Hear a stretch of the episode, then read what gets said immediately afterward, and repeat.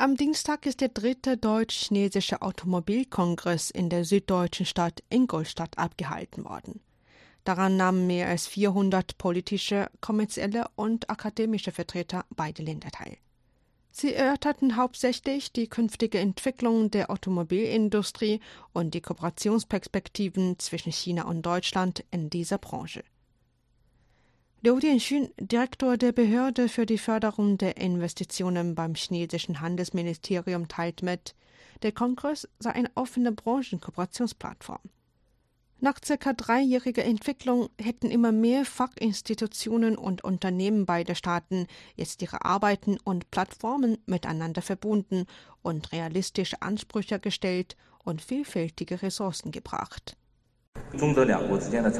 Hinsichtlich der Automobilindustrie haben China und Deutschland ein enormes Kooperationspotenzial. Allmählich ist eine strukturelle Optimierung aufgetreten. Einerseits beschleunigt China die Öffnung nach außen. In noch mehr Bereichen werden ein Shareholding oder eine Alleinbewirtschaftung von ausländischen Investoren erlaubt. Dies wird eine weitere Integration von entsprechenden Branchenketten in den chinesischen Markt ankurbeln. Andererseits verfügt China über einen großen Automarkt. Besonders in Bereichen wie Hybridautos und Smart-Autofahren wird es stets neue Marktmöglichkeiten geben. Mehrere ausgezeichnete innovative Unternehmen werden entstehen. Sie werden sich aktiv an multinationalen Kooperationen in verschiedenen Formen bei Technologie, Produkten und Versorgungskette beteiligen. Gemeinsam kann eine innovative Entwicklung der Automobilindustrie beider Staaten vorangetrieben werden.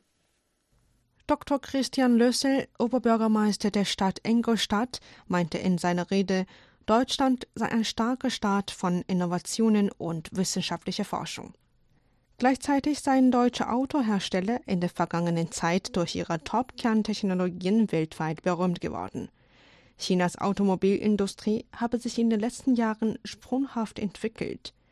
Sie sei bereits zu einer Branche des Staats mit einer starken Wettbewerbsfähigkeit geworden.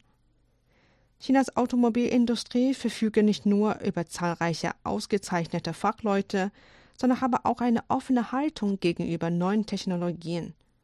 All diese Elemente legten eine solide Grunde für die gegenseitig nutzbringende Kooperation zwischen China und Deutschland.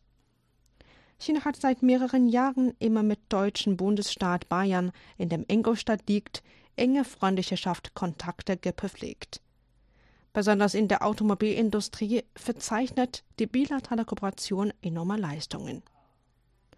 Roland Weigert, Staatssekretär des Bayerischen Staatsministeriums, ist der Ansicht, noch mehr chinesisch-deutsche Interaktionen könnten zu permanenten, stabilen Verbindungen und Kontakten in dieser Branche führen.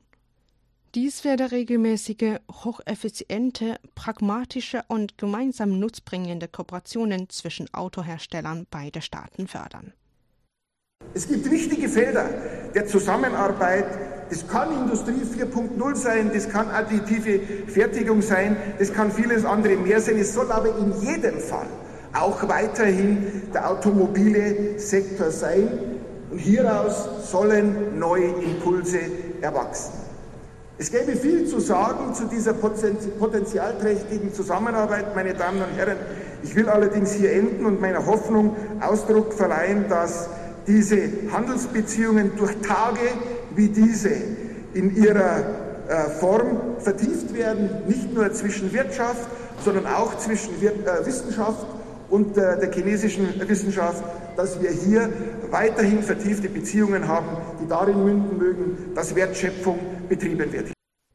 Soweit, liebe Hörerinnen und Hörer, unser Beitrag über den dritten deutsch-chinesischen Automobilkongress in Ingolstadt. Am Mikrofon war Hu Hao. Hier ist Radio China International.